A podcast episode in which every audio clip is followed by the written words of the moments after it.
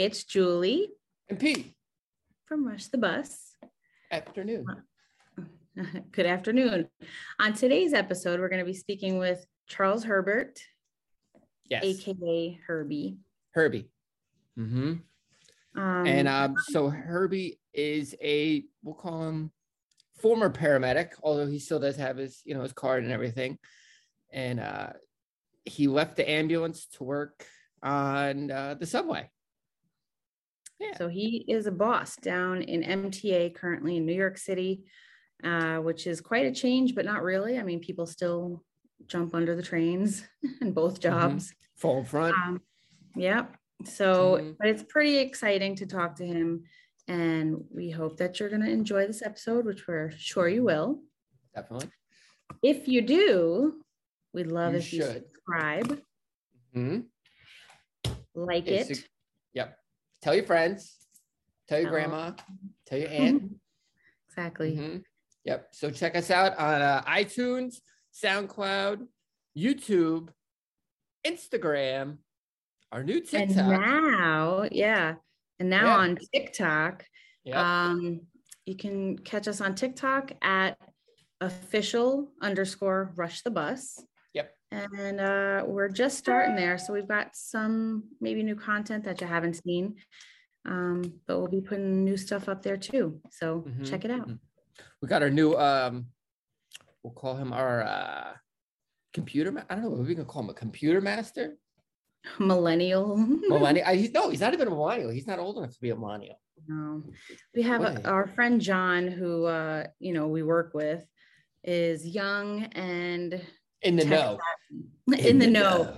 as opposed to us. So he's helping us with our tiktok and it's been pretty All the fun. stuff. Yeah definitely.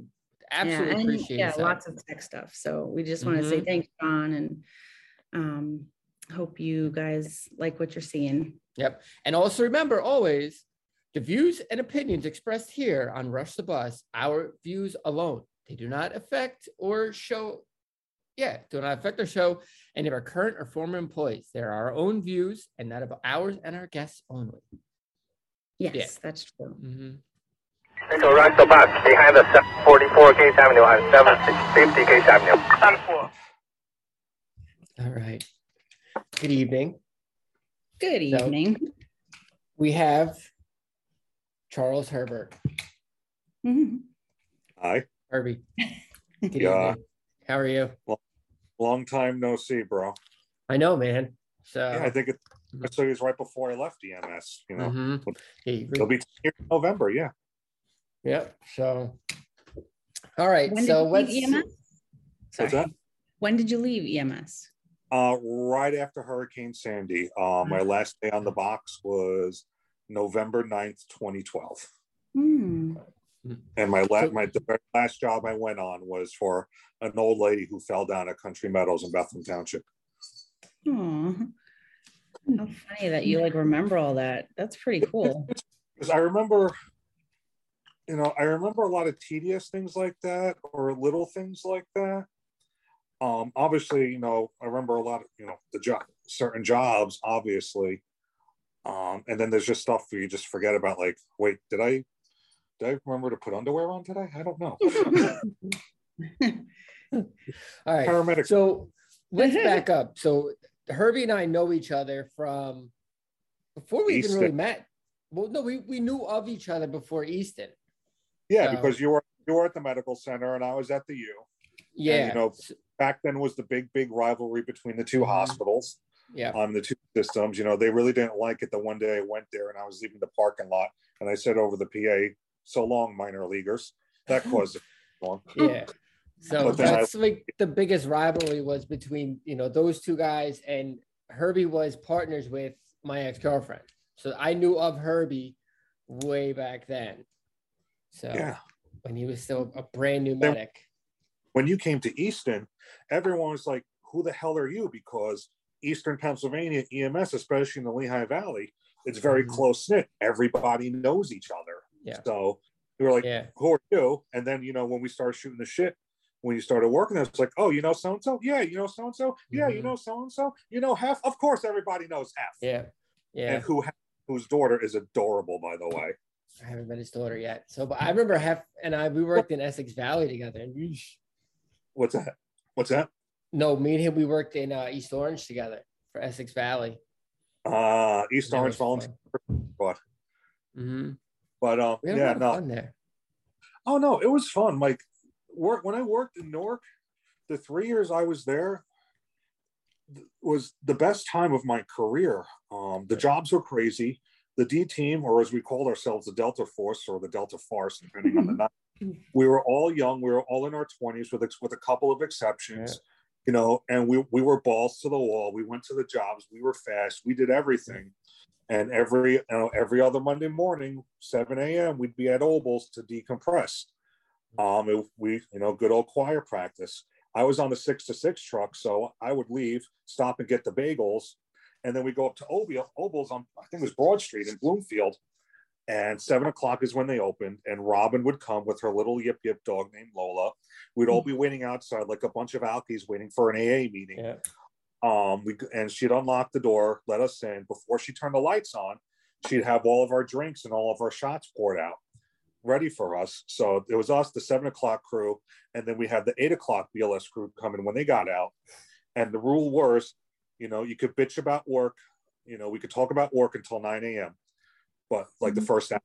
But yeah. after that, you can't talk about work unless you're making fun of somebody else. Because if you do, you have to buy everyone around. Oh, and mm. It, it, was great though, because we all got to decompress, we got to relax. Yeah.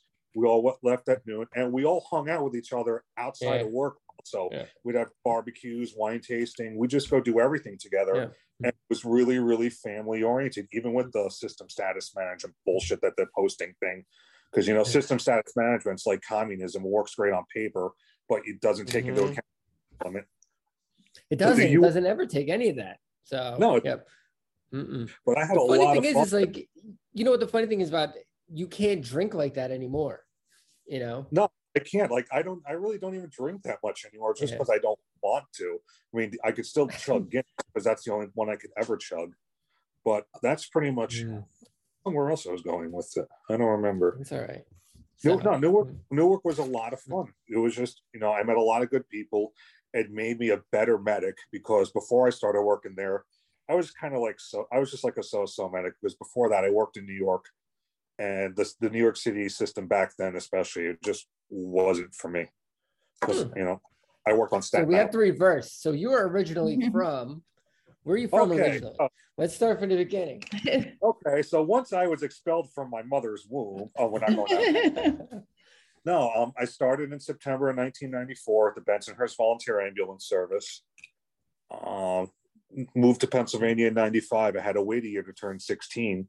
So what was all- Bensonhurst like in 1994? So that was still the mob times, right? In the, well, in the it, early it, 90s? It, still trans, it was in transition because the early 90s it was still the, the, the it was still a very strong Italian enclave.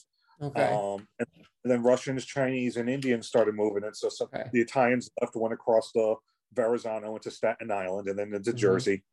Yeah. Um, you know, my my family skipped all that. We went straight out to Pennsylvania but now but then it just became mostly chinese and it's kind of like there's like a demarcation line like south yeah. of 86 um it's still it's mostly chinese some bangladeshi towards 18th avenue and like north and like north of like 80th 84th street there's still a bunch of italian enclaves like so 18th you, avenue hold on so we have to so bensonhurst is by sunset park right um, and then it's by Bay Ridge, right? It's Bay Ridge, Bay Ridge Park. and then some Coney Island.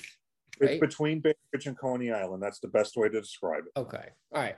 So basically, basically, you got the water on the south, Stillwell yeah. Avenue on the east, 60th Street, McDonald Avenue on the north, and okay. like 7th, 14th Avenue to the west, because then from 14th to 7th would be Dyker Heights, and then everything west of 7th Avenue was Bay Ridge, which is where my parents grew up. Well, my mom grew okay. up in Bay Ridge. Okay. And I do a lot of good drinking down at Kitty's on then on Third Third Avenue and Marine. It's a lot of crap. I wish I grew up in Brooklyn back then. It just it was it was fun because yeah, the city was a shithole back then. You know, kind of like the way it's sliding now without the graffiti on the trains. Mm. But Bensonhurst and Bay Ridge were safe. because okay. you know the there was mob influence. We know okay. about it. You know, talk openly about it. Yeah. And it just, you know, it was a lot grittier than one thing New York is missing anymore, besides the accents, the grittiness. Like the grittiness of the 70s and 80s is something you just don't see anymore. Mm. You know, look at the old movies that take place in New York back then, like Shaft, um, Taking of Pelham One, Two, Three, the original, Saturday Night Fever, yeah. The Warriors. Oh yeah. You know, the Warriors the Warriors personify what the city was like yeah. back then. And such yeah. an under soundtrack. I actually yeah. went to the Greenwich Village Halloween parade in 2008 dressed as a baseball fury with a Louisville slugger and all. Mm-hmm. and so oh, I'm, but yeah, the lights, there's too many lights now. So everything's like, you know, the the the big bright LED lights and there's there's no dark spots and no nowhere to hide. So nowhere to hide. No, but, but yeah, so I started I started on the ambulance up here at 16. Um, okay. I got my ET in May of 97. Um, I originally went to Penn State for meteorology, but that only lasted one semester because, believe it or not, I used to be actually big be a big introvert back then. Hmm. Uh, then, went to, then I went to paramedic class. I went to paramedic school up in Wilkes-Barre, Luzerne County. Okay. And I got I got my medic in August of 2001. Who'd you ride with first, when you were out in Luzerne? Oh no, I, stayed in Monroe County. I rode with um, General Bushkill and Donahue, okay. rural metro.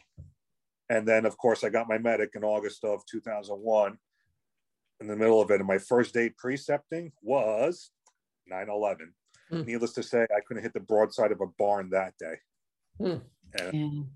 and, then I and was. Who were you working for, for then? Medic Nine, the world famous Medic Nine paramedic service of Bangor, Pennsylvania. And my first day there, I go to introduce myself to two of the guys there, uh, Bill Carver and Andy Galley.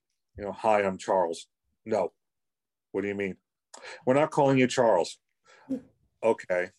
You're either going to be Chaz, Chuck, or Herbie. You need to choose from those three. Oh otherwise, God. otherwise, we're going to choose for you. Okay. Hmm. Well, Chuck makes me sound like a piece of meat. Yeah. Chaz makes me sound child molester. Um, I was called Herb in junior high school, so we'll stick with Herbie. Mm. And you know, those guys at Medic Nine, they busted, they got me to grow out of my shell, and I became the loudmouth that you knew mm. of back then when I was on the truck. And but then mm. I hmm. mellowed out in my stage before I left EMS, and now I now I play with subway trains. That's pretty cool. Huh. So what's it? So Medic Nine was absorbed into suburban, right? And yeah. then then you guys started going like what kind of an area was that? Oh, it was great. Uh, Medic Nine, it's you know the slate the slate belt in Pennsylvania. It's south of Stroudsburg, north of the Lehigh Valley. Uh, basically, it's old people, white trash, and meth. Oh my god. Hmm.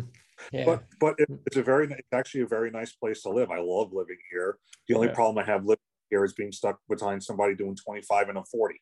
And if that's my problem with living somewhere, that's a pretty good to live. Yeah. And I'm yeah. still close enough to the city because my office is in Union Square. Okay. So 80 to the 80 to the Lincoln, get out 31st Street, 7th Avenue, poof. And it's 75 miles door to door. I leave my office yeah. at I leave my office hmm. at five after 11. I'm home by 20 after 12. That's not too bad. Okay. No, that's really not bad at hmm. all. No. So but, so you worked for before yeah. the train thing. I can't wait to get into the train thing because this is going to be. I got to be careful about that because obviously. Oh, I know. You still work there. I'm one of uh-huh. this, so I, yeah. nothing I say represents their opinions. They're all of my own. Blah blah blah. Mm-hmm. Legal, got, got legal. Yes. Yep. Yeah. All right, Julianne. I know you're taking notes. Where you at? I'm like. well, I worked. I worked. I was a tri-state medic. I worked I worked up here in Pennsylvania. This was always home base. I worked in New York City from 2002 to 2005. Um, Where did you work in the Staten, city? Staten Island University Hospital full time on two one Willie, and okay. um, I worked I worked per diem at Lutheran on OX and O Willie um, with oh, the great wow. Tony. You know, one of the people I worked with was the great Tony Thomas. God rest his soul. Hmm. Every time I worked with him, it was a blast. All right, so let's break. So Staten Island is two one yeah. Willie. Willie. Two one Willie. And where did you sit in Staten Island? So Staten Island's a uh, whole other place. oh yeah, no, no. Like you were saying on one of the episodes, it is a whole different world out there.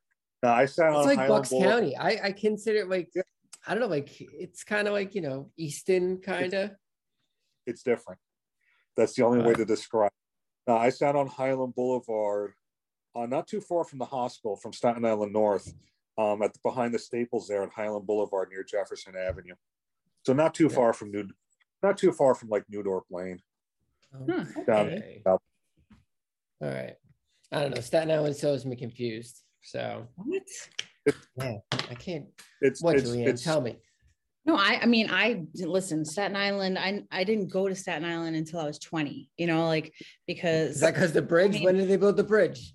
No, but shush, Peter. How old are you? I, apparently I had family there. So I I probably went to Staten Island when I was like five years old or something, but um we weren't really in touch with that side of the family. What's that?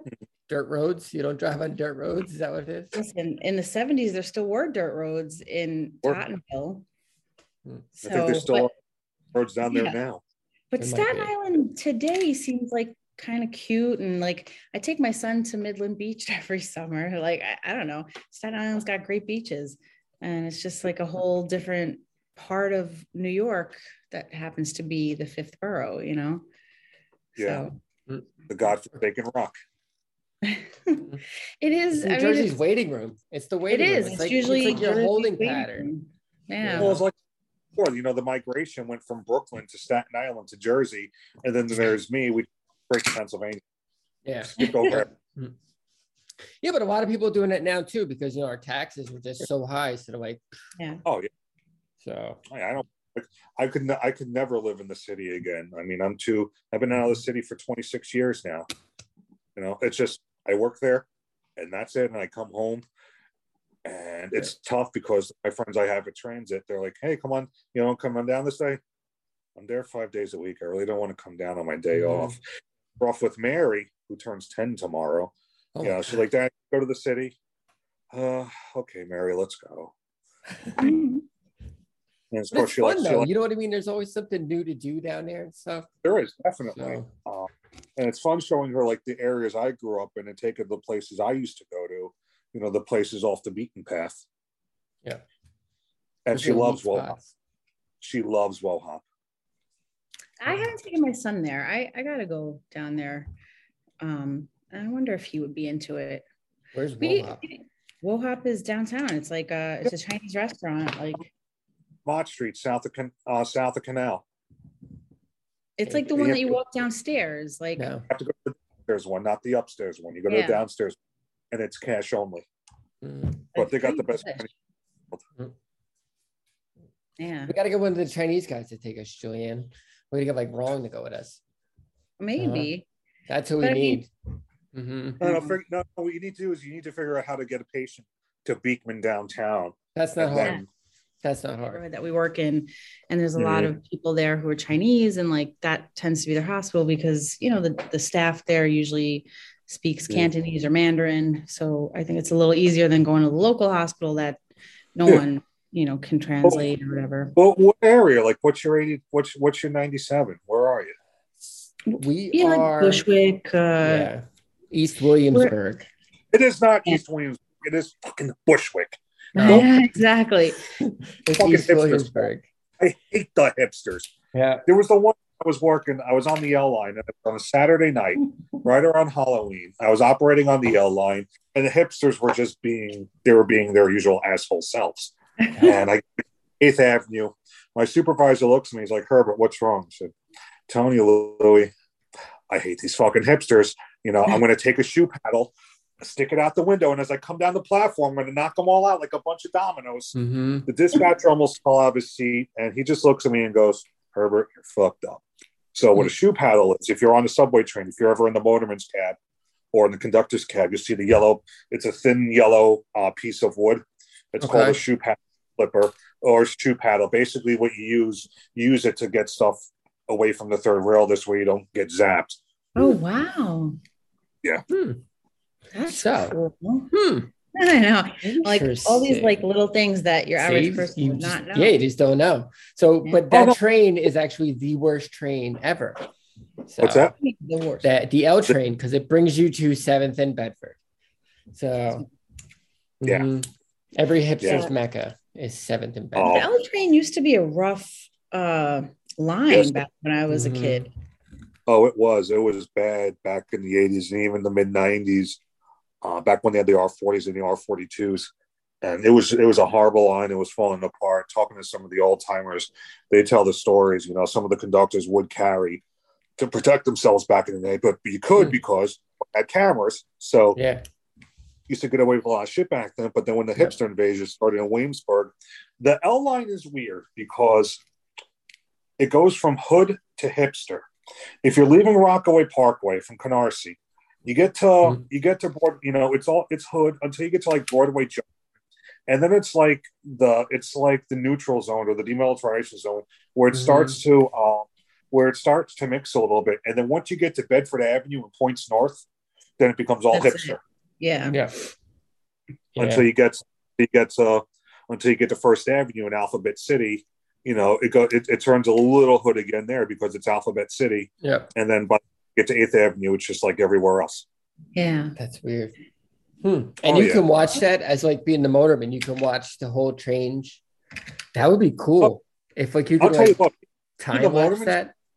When I was operating, there were so many good sights from that from there. I mean, taking the hmm. seven in the seven line in from from Flushing, that's a good sight um, going across the, the flats on the Rockaways, especially oh, during yeah. sunlight, they worked hmm. midnights.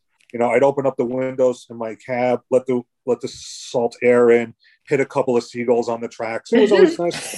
I wonder, you know, I haven't been on that train in a long time. I went to high school in Rockaway, but okay. back then, when you were on the train, you could see like these little bungalows, like sort of in the water, kind of like on stilts. I don't know if they're oh, still yeah. there not Howard Beach, um, by Broad Channel. Um, a lot yeah. of them got wiped out from a lot of them got wiped out from Sandy, but yeah. um, they were still there. It's you can see them as you get closer to the Broad Channel station, but it's also but they also put up the flood protection wall now because you know we got to protect uh-huh. everything for the storm for the storm that comes once every 80 years. hmm. Hmm. Wow. Why don't you just why don't you guys just go to overhead catenary lines? Like everybody uh, else. Wind. wind and it's actually oh. and it's, it's, actually it's actually a lot more to maintain them also a lot really? more oh yeah and plus you know the you know what these you know what these skells are going to do also they'll throw shit into the lines just to get them to catch fire and stuff hmm. it's just you know but you know you know you know how wonderful some of the citizens can be yeah, yeah. so julianne you know what we're talking about yeah like what okay. what cities has that uh boston new jersey boston jersey. has yeah, newark has the light rail uh, the Newark City subway, which is overhead. Uh, Boston has a couple of lines that are like that. Um, New like Jersey, you can walk across the track and not worry about getting shocked yeah. or anything. Yeah, and... no New Jersey Transit. No, but if no, if you're down on the subway, it's the you know when you're looking at it, the third rail is the third rail. It's the one with the protection board above it. That's the electrified one. Yeah. and so, flat on the unless the power is off because the cops and the firemen will not go on the tracks unless they can unless we unless we tell them the power is off yeah mm-hmm. Yeah that was one thing my dad always you know because my dad was a firefighter and he was like you know unless like you know that you know the firefighter like boss has said like it's off you know don't go down there because you know. Now, what dri- what drives me nuts is when they show up on the job, especially if it's like a well, for us we call it a 12-9 when it's a man under on the train. The mm-hmm. first thing they'll do, they'll go pull the alarm box. The problem with pulling the alarm boxes down there is it takes out power for all the tracks. So if you're on the downtown local and your mm-hmm. incident's on uptown local, now you just screwed up all of those people because they show up and you know oh. show up and with, without even talking to us because you know we know the system. they go and do their things. Um, I had one time at, a, at, at Union Square on the IRT side. Um, they had the gap fillers because of the curve. So when the train stops, okay. the gap fillers extend.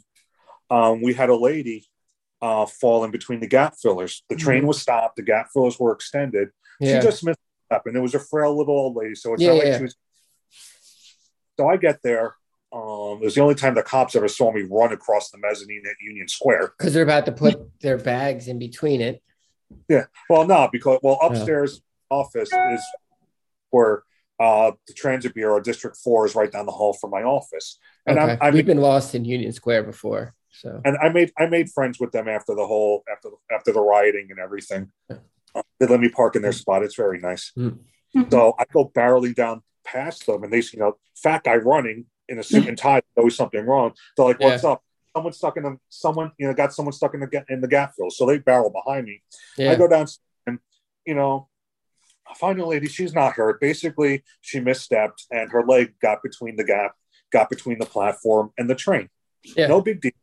I lifted her leg up and got her off and whatnot. Here come the firemen. They start trying to tear stuff. I'm like, stop! Why? Um, she's out. She's gone. Mm-hmm. We just you can leave actually. But oh, at, at Union Square, there's actually a key that we have. It's called the gap filler cutout. What it does is it cuts the power to the gap fillers. And the way the procedure is supposed to work is you guys get there, uh, secure them, and um, and strap them this way they don't fall down to the plat fall down to the third rail uh, mm. so they don't fall down onto the tracks and then once we know that you guys secure them then we cut the power to the um, gap fillers this way you guys can push them in and lift them out but hmm. otherwise mm. yeah otherwise it's airbag and cribbing and it's you know i haven't had one of those yet and i kind of hope i never do because you know how it is with certain crush injuries once if you guys don't get there fast enough mm-hmm. and start mm-hmm. start running their thing once they let yeah. go. Yeah. You know, yeah. but mm. I, that's above our pay grade. They send the uh the, the rescue, rescue guys for that. So but you know, 16 years on the on the ambulance, I never saw a decapitation. I've had four of them since I was at transit. Wow. Really? Hmm. Yeah, I actually I had two in one day. Um, there was the one day I was three. I responded to three 12 nines. The first one and the last one was a de- decapitation. And the last one I went to was in Queens. And, you know, I'm the first transit supervisor. The cops and firemen are running around like mm. chickens with heads off. We need to open the doors. We need to like, just shut up, guys. I, I like shouldered one of them, climbed mm. down in between cars. And I open up one of the side doors. EMS gets there. I'm like, don't even bother, guys. Why? He's over there, over there, and over there. Oh, man. Yeah, and the motor. Do you have a car? do you have to take the train there? Um, I have a car I can use, but it oh, doesn't. No, you didn't. You didn't. Oh man! I, it It'd be cool if they made you like jump on the subway, and you got. No, I, it depends on where the incident is. Like if okay. it's if it's somewhere in Manhattan, I usually take it because Union Square, I can hit anywhere in Manhattan in 20 minutes. Yeah. Um, but I have a car at my office at DeKalb Avenue, right by Juniors, mm. and oh, that is okay. Brooklyn. Hmm. Wow, hmm. that's crazy. That it's I mean, it's like we've had Those jobs where in someone Union Square. Has, what's that? In where he well, is in Union, Union Square, Square, but I meant like where someone has fallen under the train and gotten pretty badly injured, but then survived with like some pretty like you know gnarly looking injuries, and then I've had other ones where you know average when you break down the numbers, the average is three people a week get hit and one of them's a fatal. But it, it, comes, yeah, but it comes in ebbs and flows. Like hmm. Uh, holiday, the holidays are always bad. Yeah. Uh, January wasn't too bad. We're starting to get an uptick in them again now around this time of year for whatever reason. Huh. So it, it, it comes in ebbs and flows. It really does. Hmm. And uh, is it like with both people who fell or people who are pushed as well? You know. Well, here's the thing about pushing. Uh, ninety-five percent of them are suicides. They jump in front of the train, and which is it's sad because now the crew is traumatized, especially in the yeah. motorman.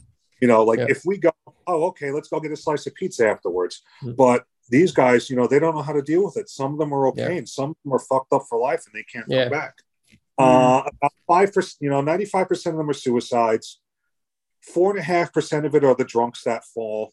It's mm. actually very rare for someone to get pushed, like like mm. what happened to the to the lady yeah. time a couple of weeks ago. That is very few and far between. I can count on one hand how many times mm. that happens here.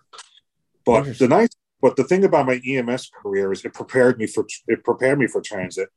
First off, the schedule was crazy at first, mm. dealing with the people, and then when I became a supervisor, and now a manager, the incident response. You yeah. know, because you know the supervisors down there are the paramedics of the system. They, you know, they go, they get shit done, and they get shit moving again, and it's just that and the paperwork also prepared me for it. But mm-hmm. you know, it hmm. helped. That's huh. cool. Huh. So you went because when I met you, we were in Easton. All right. Yeah. My second and go around it. Your second go around. Yeah. How did you end up at University Hospital? All right. Well, when I was working in Staten Island, I, there were two people that worked at Staten Island who worked there also, and plus I read okay. the book, and they you know they kept trying me to get over come over there. And then mm-hmm. you know eventually i did. And i started i started at the u in september of 2005 okay. Hmm. and what what was your original unit when you were there? Well when i was per i started out per diem bls uh, because you know i had to basically prove my worth before they yeah. gave me a team and then um, when i got my team number i mostly worked mc4 Okay. Uh, um, I, Hold, let me um, go back to your BLS thing. When they say you prove your worth, what was that exactly? Basically, see if I can hack work in there. How was it? What was your first day? You remember? Yeah, it was. It was very. Um, it was very routine. They looked at me weird when I canceled the medics on a on a breather because they're like, "Wow, New Jack's making already making decisions." So, um, okay, I won't then. Because you know, back when I was there, it was still very old school. You know, come in, sit down, shut up no one talks to you for the first few months. Yeah. But I no, I loved. It. I just kind of went with it. Okay. You know, I loved it. You know, I made my mistakes there, just like everyone else does. So I was per diem BLS for six months. Then I was per diem ALS for six months when I got okay. my T number. And then when I got hired on full time, you know, that's when I was on MIC four on the midnights, 2404. And what's a T number exactly in the state um, of New Jersey? Yeah, it's it's basically a pro- six month probationary period for the state as a paramedic, and as long as you make it through without any incidents or issues, then you become a full fledged paramedic. And the nice thing about Jersey is I still have my number inactive. Oh, so you're holding your number forever? God nice. forbid, not that I would ever go back on the truck, but yeah, it's I have a fallback plan just in case. It's always good, you know. yeah, I, I, I can't go back on the truck because um, I would probably lose my shit after the first bullshit patient. Because side story, also, since you were Facebook stalking me, you probably already know this. Mm-hmm. But right before, but right after Hurricane Sandy, right before I went to transit, I lost yeah. my best friend. So mm-hmm. that just that was my that was my career killer right there. Okay. Hmm. Everybody has one you worked with. What's that? It was someone you worked with. No, no, we were best friends since high school. The best way to describe it, he was the Spock to my Kirk. Yeah. So there was there were a few there was so for a short for a time there, whenever Spock would die at the end of Star Trek 2, I'd start crying like a fucking baby. Hmm. Hmm. Yeah, hmm. I get you. Yeah.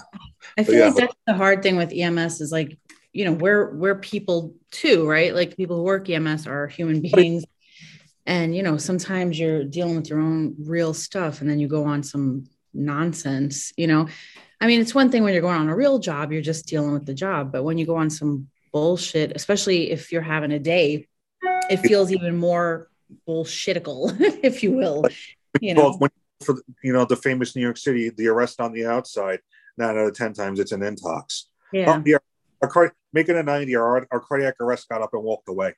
Yeah. Yeah. I actually did that one night in easton lippy and i were working together uh, we got called for an unconscious like right across the street from the state theater okay but we got there at the same time as as as the fire as easton fire did so i'm looking at the chauffeur he's looking at me and we both have these evil grins i think we were in 2080 uh, one of the ones that had the air horns and so both of us between Man. the fire and us. We laid on the air horn. The poor guy woke up, jumped, looked at us, and just fucking took off. I mean, Easton was fun. Yo, you used to be able to get away with some shenaniganry in Easton, and then oh, yeah, you know, Easton was a lot of fun to work because it was a little mm-hmm. bit hood, a little bit yuppie up on College Hill, and yeah. then when you go to James Township, you'd have the 25, 30 minute transport yeah. times. It was a little bit of everything. Yeah. It was a lot. Yeah. Yeah. It was just and then you know. Sundays you got your motorcycle accidents. I always love those.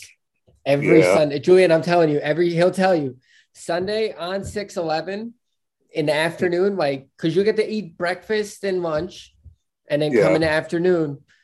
Well, uh, I was night three, like three to five. You're gonna get a good MVA. Oh yeah, with the motorcycle. Were there were helmets required? No, or? no, yeah. no. I know there's yep. some places where it's not.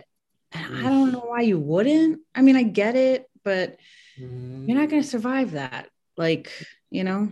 Mm-mm. I once had a hellacious one up in Stroudsburg, and the guys were helmeted too. Um, going down Main Street, Lower Main Street in Stroudsburg, they had a motorcycle in the left lane with a couple on it, and of course, you know, Jersey drivers made a left turn from a right lane from the right lane and took out this motor took out these motorcycle these two people in the motorcycle um we flew the one the other one skidded landed under a car and the only way we found her was because of the blood trail oh so i pulled pulled her out from from under the car she looked opened her eyes looked up at me took her last breath and died right there because wow. as we started her you'd see the brain matter start coming out of the back of the head.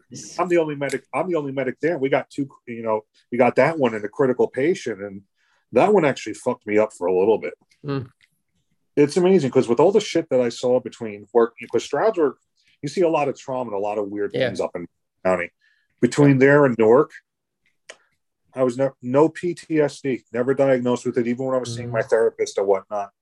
Nothing. Like yeah. not even not even from the schoolyard shooting. Hmm. And that one I had I had nightmares after that one. But you know, once you know the ghosts come up once in a while, and you just kind of just acknowledge that they're there. That's it. Yeah. Doesn't like I'll have flashbacks, but I won't have like anything that like cripples me or anything like that. Yeah. So I got I got lucky in that, and I escaped with no PT with no hmm. diagnosed PTSD. Hmm. I don't know. We were different back then. You know what I mean?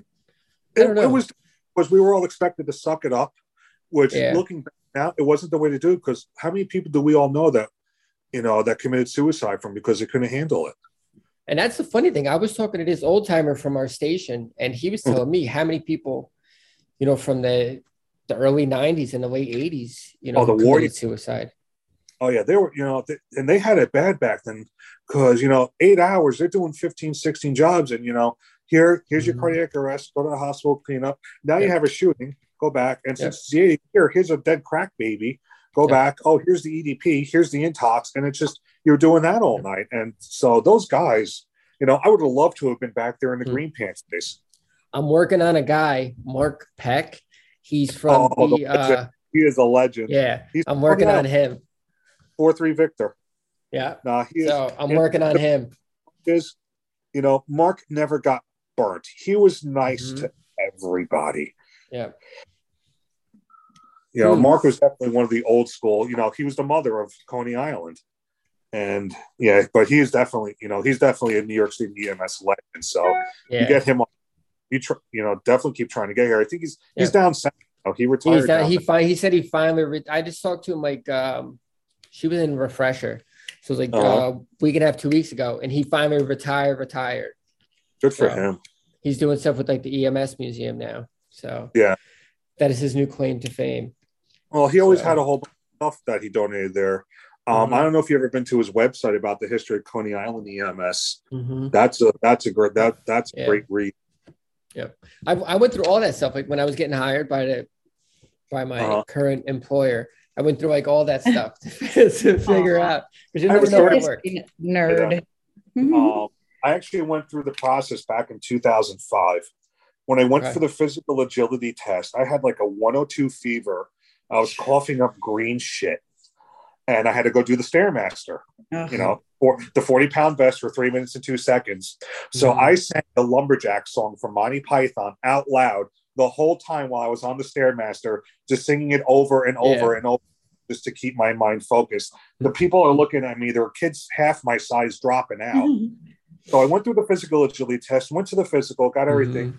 got to the last captain quack or whatever, and he's like, lose 10 pounds in 30 days, or we're not going to accept you. I said, and I said, Are you serious? You have 400 pound lieutenants walking around and you're not going to take me in the academy? I don't need this. Goodbye. Mm. So that's why, that's how I not got into, yeah, mm. got how not got into the city down wow. there. Hmm. Yeah. I'll tell you, you know what the worst part of that whole physical was? Was that arm bike. Remember the arm bike? Yeah. oh, yeah And then like by the end, like you spread your hips apart. Like, I mean, I feel like I was like this at the end. I mean, the stair the stairmaster makes sense because you know mm-hmm. the six story walk ups. Yeah. Um, the leg thing makes sense. Um, actually, you know the yeah that pull up thing. thing that yeah. makes sense. Stretcher, but yeah. the other thing, why? I, know, I, I don't know I what know. this is supposed to be. Is it supposed to mimic like CPR or something? I don't. I don't know. So I don't know. Some places make you do like CPR and stuff now. I know, so. but that is like in other physical agility tests for other EMS jobs I've worked. They've had me do like compressions on a mannequin, mm. like or like actually go upstairs and with bags. Like it makes more sense, mm-hmm. like for what the actual job entails. Yeah. I never got this thing. I mean, it's bizarro, you know. Yeah. That's I don't know. But the system back then, it just wasn't for me because that was also when you know the CFRs were pretty much useless because none of them wanted to be. Yeah. Um, I don't I don't know how the relationship is now, but back then, it, you know, nine out of ten times it was horrible. Yeah, but, they're getting but, better. You know what? Like we have years ago, so thing, I'm yeah. assuming things changed by then. It's getting better. You know, it, it really depends where you go. Um, the Manhattan guys are pretty cool, definitely. You know, they they do a lot of EMS. You know, like we have our special friends in our neighborhood. Yeah. yeah. So, you know, some and are better than others. Were EMS, you know. Yeah. The worst thing is when you know that they were EMS, and then and they, they, just give you like, yeah. you know, the chin. So I like to call it the chin. So yeah, that, that hurts my feelings. Oh, oh. no, So, but working in you know Easton, working alongside them with the fire and police, you know, it's yeah. a totally different world. It was it, it was great because they all knew their shit and mm-hmm. you know everybody would always jump in and help you know. The yeah. nice thing about easton because it's such a small little city everyone knows each other and everyone works together hand in hand. Yeah. it's yeah. it's really nice. i definitely miss that. So that was nice. So but except when you got in trouble like they, you could get in trouble really quick in easton too. Really? So, oh yeah. Oh i've gotten in trouble before i've gotten to the hospital. Yeah. Why? Uh I remember. Huh. That's your limitations expired. You're fine. yeah, no, I think it was a cardiac arrest. Like I barked at somebody at a cardiac arrest. So uh, it was like a witness arrest and it was like a PE job. And yeah, it was just mad annoying. Like my partner was just annoying me and shit. I was oh, just working so too much. You yelled at your partner? Yeah. Oh, that sounds unfamiliar. uh, he yelled at you, Julie?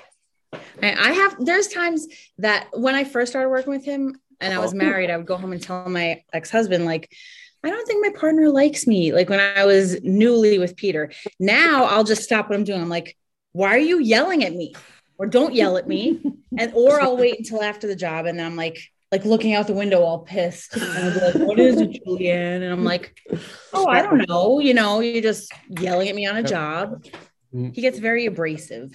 Uh, just just give smack him upside upside the head. I don't get abrasive. What are you talking about? I never get abrasive. Oh, God. At all. I, I guarantee you can ask like 10 EMTs at my station and they would all agree. Hmm. I mean, Peter knows uh, his stuff, but uh I know. We we trained them. We trained him well. mm-hmm. He's yeah. just uh he's not as friendly as I am. It's all right. We, uh, all right. The, yeah, it's it's the way we, you know. Mm-hmm. Mm-hmm. Mm-hmm. Catch more flies with honey, mm-hmm. Peter. Not all the time. So yeah. Sometimes. Mm-hmm. So how was Newark? So Newark back in 2005, it was wasn't much different than now. No, actually, well, actually, it's not that bad. Well, Newark now is safer than New York City, but back really? then, oh yeah, Newark's much safer than New York right now. Yeah, I think yeah. so.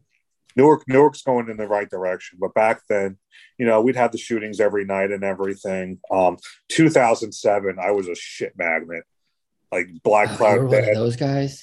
Oh, and plus, since I didn't, I since you know, since before Z and I became partners, I had per diem du jour, and I was a black. So I was a shit magnet. I never knew who I was working working with. Uh, but then you know, mm. once when I started working together, it's like the mag, the cloud went away, and she was like the yin to my yang. It worked out. It was mm. perfect partnership that no one would expect. Hmm. But it was, a, like, it was a lot of fun because we were all we were all young and dumb. Yeah. Um, you know, we we we worked hard, we partied hard, we were and we were a family. And both yeah. at and after work. You know, we'd have our fights, but then we'd be like, you know, fuck you, fuck you. You suck. Hey, we're going out drinking afterwards. Yeah, let's go. Yeah. You know, yeah. That, and that's what should be. Yeah. You know, yeah. we took care of ourselves and we took care of each other and we got the job done. But because it was Newark, I started to get really burnt really bad. And it was like, it was time for a change. So I came back up to Stroudsburg, you know, and Stroudsburg just sucked the life out of me more. So that's when I went down mm-hmm. to Easton, you know, and Easton was fine until I had those issues um, with our glorious leader at the time who, mm-hmm. Um, yeah, I'll just leave it at that. So both times I worked at Easton full time, I left on bad terms. Mm.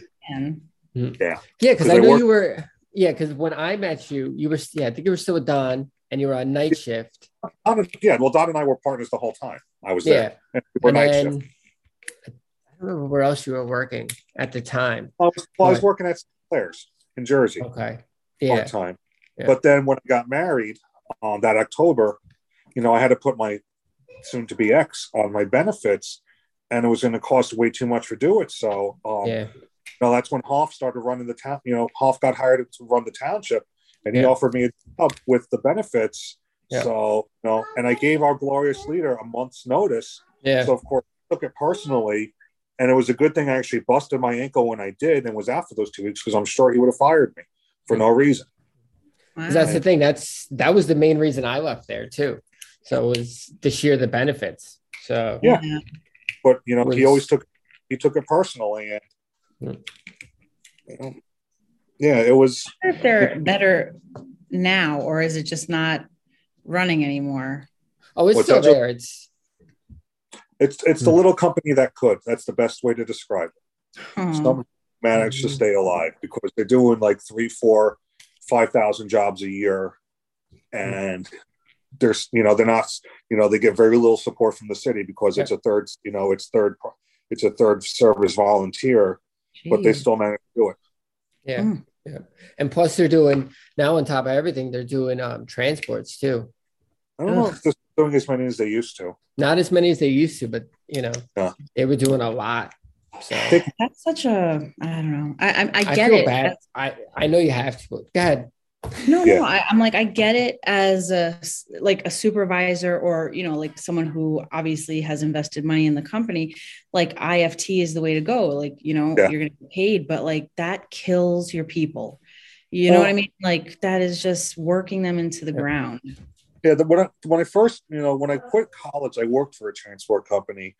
Um, it was Network Ambulance, you know, out of Easton. Back in the day, they were called Life Support Ambulance, and back before that, they were called Valley Ambulance.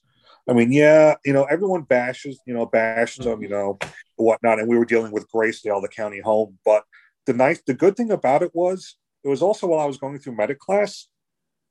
So I got to see the pathophys and all that other stuff as I was going through the class. I mean, hell, when I learned when we learned about Cushing's triad that mm. weekend, I had a, I actually had a fall victim with a massive head bleed who was displaying the triad. I was like, oh shit, they have a head mm-hmm. bleed. We need to go yesterday. Yeah. And that's you the know, funny so, thing. Like I'm helping teach an EMT class and I'm like, you're not going to see that in a fresh fall victim. Like you're going to get called yeah. for that fall that was like, oh, over the weekend. And then you look at them and you're like, hmm, hmm, ah, yeah. you know? Yes. Depending on where you work for a transport company, like if they're still handling emergencies, like where I did, it was it was a great learning experience because if anything, you also honed your physical exam skills and learning the difference between Rales and Rhonchi, yeah. especially the junkie lung sounds. Yeah, you know the yeah. difference. Yeah, I don't, and nobody really worries about that anymore. You know, and and that's horrible. I mean, you know, you were talking about it last week with the guy from Chicago. Uh, no one uses, um, no one not using automatic cuffs. Um, that yeah. was my also because you remember when I and I always did manual. I always did manual mm-hmm. pressures. It's like nobody touches patients anymore. How are you supposed to know? You actually got to touch them to learn. You got to listen. You got to think. You know. Mm-hmm. I, I always think it's funny because even at the hospital, and I get it that they're like in triage, they need to do things quickly, but in every New York City triage in the ER, they just use the automatic cuffs. And sometimes you'll have a patient where they'll like have to run the cuff like five times and they go and get a new cuff because it's like not reading. And in my yeah. mind, I'm like, sometimes oh. I've even asked, you want me to go grab my cuff? Because I'm like, you could have done this in 30 yeah. seconds and you would have known yeah. if the patient had like an irregular heart rhythm or, you know, mm-hmm. like you would have known a lot more than you know now. You know, within, you know, if you're, if you're good, you know, when you, first off, when you walk into the room, you, you know, if they're sick, you're going to know. But also, and it's one of the things I taught Pete when he was a rookie, you know, when you go to shake someone's hand, grab their wrist, check their pulse right away, because within those, those first 15, 30 seconds, you're going to know you're going to know whether or not they're sick or not sick, whether they have an irregular heartbeat, how they're perfusing, and how they're, you know, and how sick they really are, whether or not they need oxygen. And you just kind of go from there. But yeah. it's people are afraid to do that anymore. The one thing I hear everybody tell me who's still on the job, you know, is that I got out at the right time. And it's just that the quality of providers anymore, it's not as good as it used to be. And mm-hmm. I could say that about some of your brethren in the city that I've run into while working down there. You know, perfect example. I have a diff breather on the platform at Union Square. Okay, yeah, he's he's got alcohol on his breath, but um, he's he's got accessory muscle use and he's got a COPD history. Mm. What's the hmm. first thing they do? Put him on the fucking pulse ox. Not even listen to lung sounds. Seriously? I know the so pulse ox thing. I hate the pulse ox. Yeah. I hate. I don't. Yeah, I fucking hate it. I hate the pulse ox. I don't even put the pulse ox on people, you know. And you know, I learned that from remember Deanie and stuff. And she yeah. told I was like, you know, like, why don't BLS have pulse And She's like, I'm gonna tell you why. She's like, because you guys would be calling medics for everything because you wouldn't know what the numbers meant and it, what the actual quality is. You know, she's like, BLS does not belong having it, and yeah. I really don't. You know, One, so I don't even I, need it.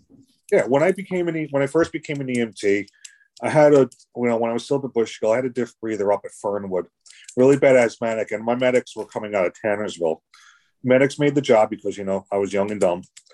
And I had a pulse ox on the person. I didn't even have any oxygen. The first thing I did was put the pulse ox on. Didn't even listen to lung sounds. The medic walks in the room, looks at me, and she goes like, "Go wait in the truck."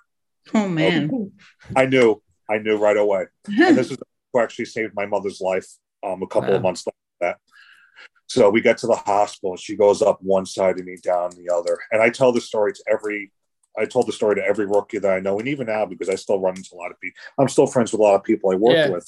I tell that story, you know, to prove, you know, listen to your patients. If, if you have a diff breather, the first thing you should always do is listen to lung sounds. Yeah. Mm-hmm. Roll on the pulse ox. And I would get gigged on QA all the time for the pulse ox once you put the pulse ox on. I don't need them to tell me whether or not whether or not they need oxygen, mm-hmm. especially you know when they're a carbon monoxide and their pulse ox is hundred. Yeah, mm-hmm. that a couple of times, and it's just no, they need oxygen. Yeah, yeah. But pulse uh, that's because the carbon that doesn't measure how much oxygen is in there. It just measures that the blood is filled. It doesn't say what it's compromised with. Mm-hmm. What's yep. what's draining it. The only time I'll tell you, guide with the pulse. No, I was just going to say, there's been a few times where BLS has waited for us to get on scene for a diff breather and i get there and it took us 10 minutes or whatever to get there and they're they're literally calling for a diff breather and i'm like what were the lung sounds and they're like oh or or they're like oh they were kind of clear. And i listen and it's like no this guy has pneumonia obviously. You know like obviously if you would have listened you would have heard that you know? And and that is like a little scary because it's like how do you call for medics when you haven't actually assessed the patient yourself you know? So. I miss I miss teaching the teaching aspect of that, but I still got to do it at transit because I was one of the instructors. The things I miss from the job, I miss the people I worked with, including this yo-yo here. Mm-hmm. Um, I miss taking care of sick people, and I miss intubating people. I loved intubating people, and I was, you know, not to toot my own horn, I was damn good at it too. I was I mean, just the, talking the, to this guy in um, in England, and they're talking about taking it away from them. So oh, apparently, London Ambulance Service they took it away completely. Wow. Well, look at yeah. how 2007 that year I was full time. My first full time year in Newark, I had 24 intubations down there for the whole year, and most of them were not cardiac arrests. Mm. It's a lot of asthma. Oh, yeah. asthma tubes. And you know, yeah. you mix the asthma with the with the heroin, and you get the end mm-hmm. tidals of after you intubate them. Yeah. But the problem you know the problem with intubation now it's because there's there's the dilution of medics so yeah. the skills diluted and that's a big problem up here in pennsylvania um, i remember i don't even think you tube and for your national registry, I don't think that that's a skill that they do anymore. Everything's uh, it's all verbal. Yeah. I forget. Mm-hmm. Well, also AHA is saying mm-hmm. something now like yeah, you're not intubated. You're getting good chest rise with just bagging. Yeah, and you can continue with that or whatever. Mm-hmm. They went they went away with that even when I was an ACLS instructor in 2010. Ooh. Yeah, so I mean, part because you know you have the dilution of the ALS units. I mean, when we look at the city, you can throw a rock and hit three LL, three ALS units, and it's like that up here also. Mm-hmm. And plus, you know, how often are you guys actually on legit sick people? Well, before COVID, because you know everything got dispatched as a diff breather. Oh, I stubbed mm-hmm. my toe. You have trouble breathing? Yes, diff breather. Yeah. Are you I, listen, I think that they ask you way too many questions when you call 911. It oh, should yeah. be one problem. What's that's wrong? probably right. Oh. You know, so you know, but I'll go on the, the Pennsylvania models. I don't think you need a medic on every ambulance either. Oh no, it's back when so, I first started, there were only three medic units in all of Monroe County, and the EMTs had to be on top of their game mm-hmm. because you're it and you're not getting help. But you know, like the perfect example, okay, you have X coverage area. You know, let's say, you know, that area provides 100 intubations a year. If you only have one medic unit, each tour is only get, is getting 25 tubes. So now you add a second tour, a second medic unit, and you're having that, and you do it over and over yeah. and over again.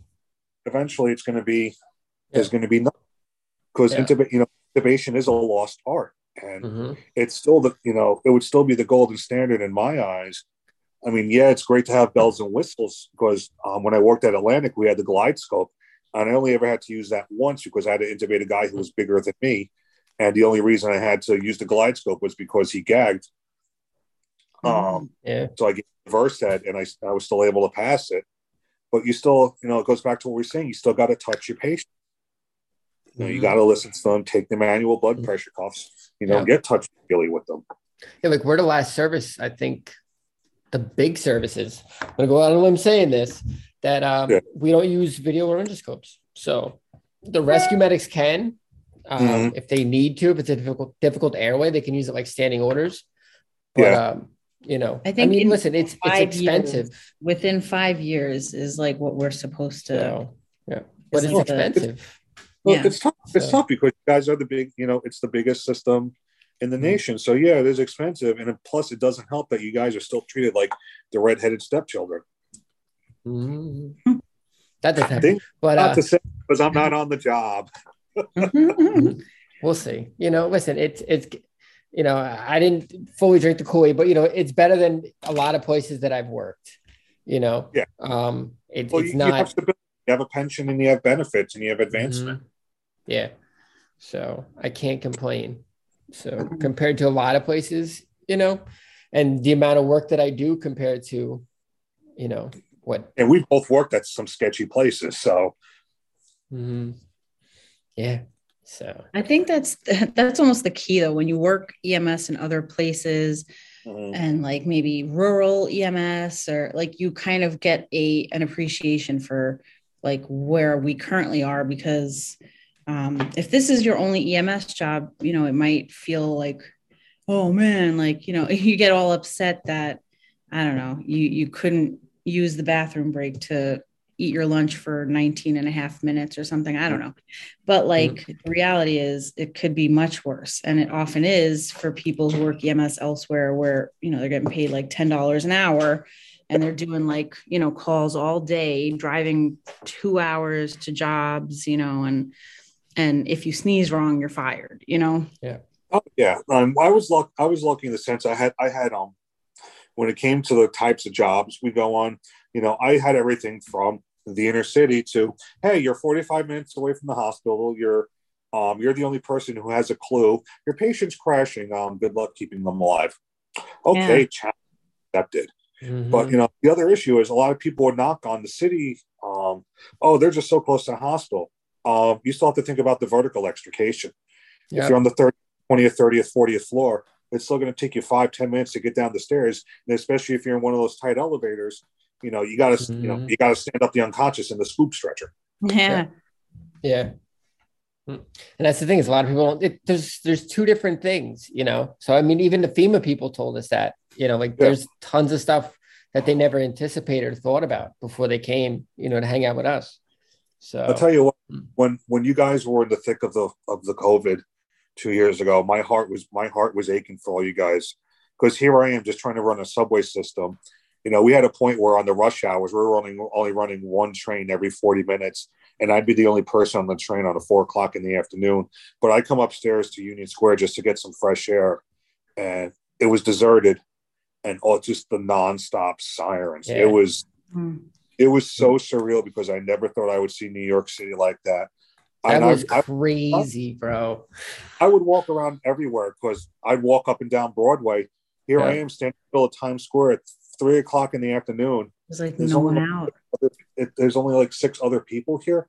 I yep. never thought I would see that in my life. Um, when yep. when they did the ball drop from 2020 to 2021, um, mm. you know, privilege, you know, transit privilege. I just put my vest on and I went right under right under One Times Square, had the camera up to watch the ball drop, and it's just it's just all of us people, all the all MOS. No oh, crowds, Mayor De Blasio. Oh, fuck him. uh, I went to Times Square as a civilian a bunch of times in the late 90s and early 2000s. Why would you do that? Oh my God. It was fun. It is actually, it is one huge party. It was fun. Oh my God. Oh, wait, is that when they penned you in there at like three o'clock in the afternoon? Yeah. Oh wow. You learn, and I was also in my 20s, so I knew I, I could hold everything. yeah. Wow. Didn't need a bathroom break necessarily. Yeah, and the cops were, you know, it was it was just a, it was a good fun time, and no one gets arrested down there because everyone's there for the same reason. It's just yeah. a chill, fun. You know, the cops don't want to deal with this shit. You know, they might smack you around a little bit, but no one's no one's getting cuffed unless you really, really, really yeah. deserve. Yeah, yeah. But COVID, bro, that shit was like, you know, we stopped in the middle of Times Square. We'll never see that.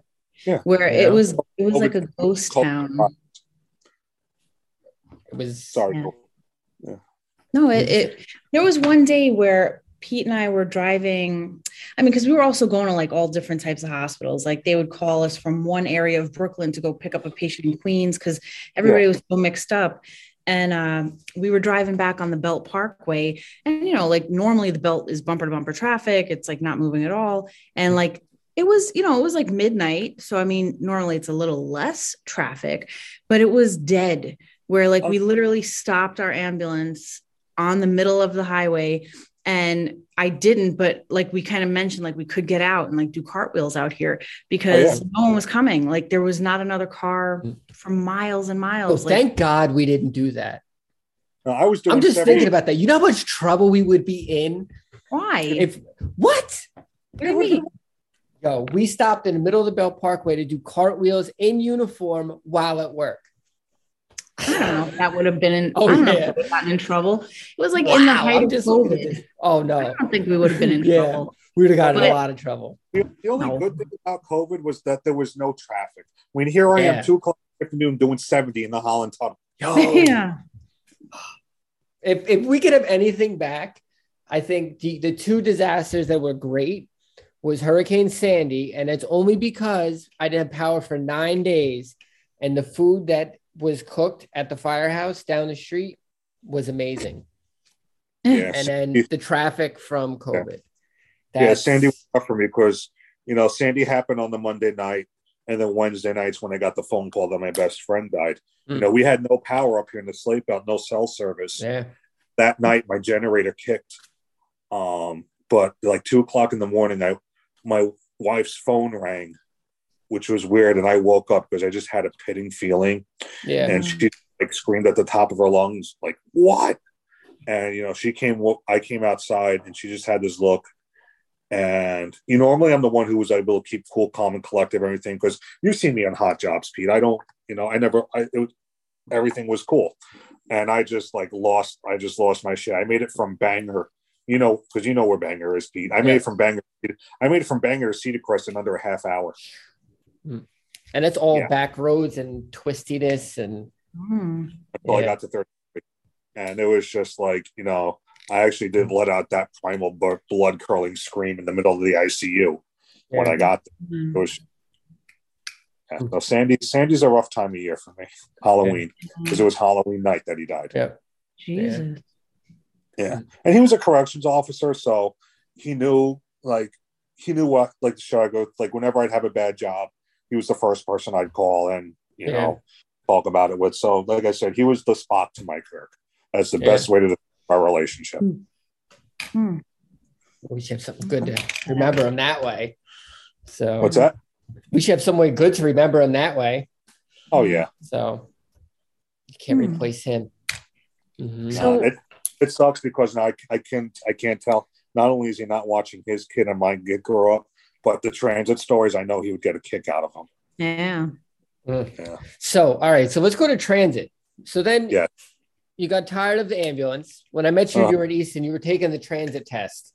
I took the transit you were, test. Yeah. You're studying to be this motorman or whatever. Well, I was then, I already by the time you got to Easton, it was just waiting on the list because you okay. know it was always always about the trains. That's why Don and I got along so great because yeah. we worked for other. You know, I, I wanted to work for the freight, but you know that didn't pan out. So okay, ask away. Mm-hmm. All right. So you took the train. So you took the transit, and you left. Yes. Okay. Yep. And what's the uh how was it? What was your first like when you finally left the ambulance? What did you what did you think? It was I felt calm. I think that's the best way to describe it. It just felt it was surreal because mm. you know, um, going from EMS to civilian. First off, it was the first time I've only ever. It was the first time since I was 18 years old that I only ever had one paycheck. Mm. Uh, and here I am going back to five days a week, but mm. I'm not carrying anyone. I'm not seeing all the all the horrors and everything, eating like a normal human being. For the most, why are you on the table, Madison? my my cat just hopped on the table. Oh, hi. because, probably because she's hungry. She's a she's a hefty chunk. Okay. she might also be a little stoned. She might also be a little stoned because there's catnip on her scratching pad. Uh, I know Julianne. I've been watching Julianne's cat, and he's been circling. So Well, he's probably hungry too. I mean, it was definitely. I definitely felt at peace. I know I made the right decision. Um, I, the, my week that weekend, I actually took all of my certifications out of my wallet. That felt weird, also. Mm. And you know, it was like I was starting to sleep better. It, there was a, there was a physical change. I was a hmm. lot more relaxed, not as high strung. It was high. Can I help you? We're about to get. oh, okay. Leave that in post. That's fine. That's all right. Yeah, I'm not going to take that out. But like I said before, a lot of the stuff I learned I did in EMS helped me prepare for transit because the first two years you're bounced around all over the place. Hmm. So the unpredictable schedule helped. Dealing with the passengers, dealing with people, that part helped. Or if you know, and incident response, like if something happened on my train, yeah. You know, I was full calm collective on the radio as a supervisor when I respond to incidents, same way, and even now as a manager. The running joke up there at the rail control center is that if when I'm on the scene of an incident, they know it's me because I use my paramedic authoritative voice. like, this is what I have, this is yeah. what I'm doing, this is what I need. Make it happen. I will get back to you. All right. So you get hired, and what? How do you? What does the academy look like for to be a? Okay. Uh, well, basically, you know, you're bounced all over all the different yards and everything. The main okay. school, that PS two forty eight, which is that school on West Thirteenth Street by Eighty Sixth Street, that has the train in the um, the train in the parking lot. But you bounce all over. I where's was that? Was, like, where's that? In the Bronx? Um, six, no, Brooklyn, Eighty Sixth Street. Oh, you know, where like... El, you know where L&B Spumoni Garden is? Right over there. Huh. Oh, yeah. in Coney Island over there it's it's Gravesend technically. Okay. Hmm. Um, so that was it was six months of training, and you know the it's it's, it's split up into the B division and the IRT. The IRT are the number are the letter train. I'm sorry, no IRT is the number trains, and the B divisions the BMT, the IND. It's the number it's the letter trains. Wait, IRT number BM. You would think I would know this, being that I'm a boss. That's all right. I'm like writing it down because I never know. We can never remember this. Jobs so. when you get the jobs on the CAD, you know, it's still, you know, BMT, IND, IRT. Like where you guys are, that's all BMT. Um, the J, the L, the G. Well, actually, the G is the IND. Um, and you also and the IRT are the the number trains, and it'll give you the token booth or whatnot.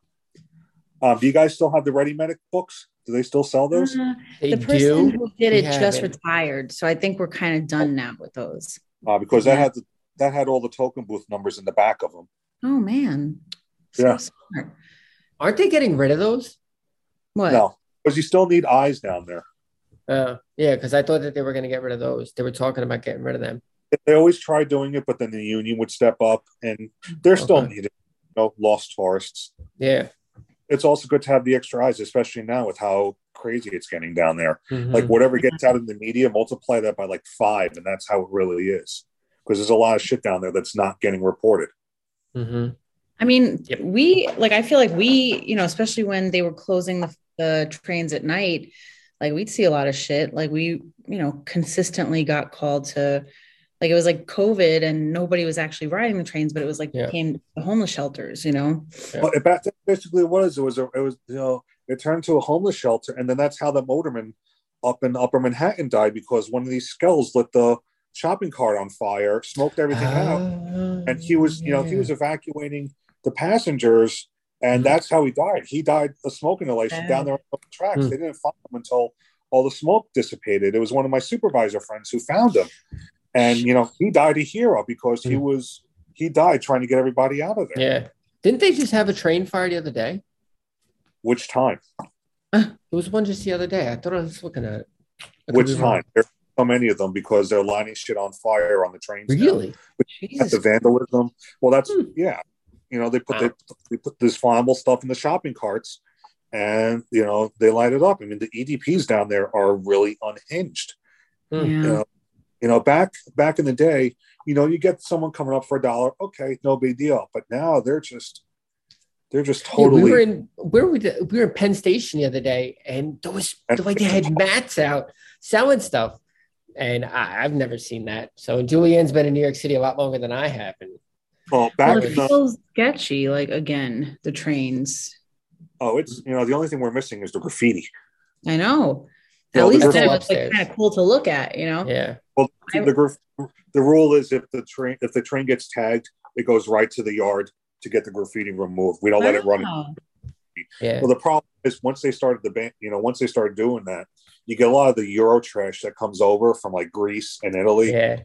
And they'll bomb the trains and to take the pictures to say, oh, I, you know, oh, I tagged up a sub a New York City subway train because it's yeah. it's it's harder to do than it was back in the day, mm-hmm. but it's yeah. still kind of if you know where to go and where to look for them.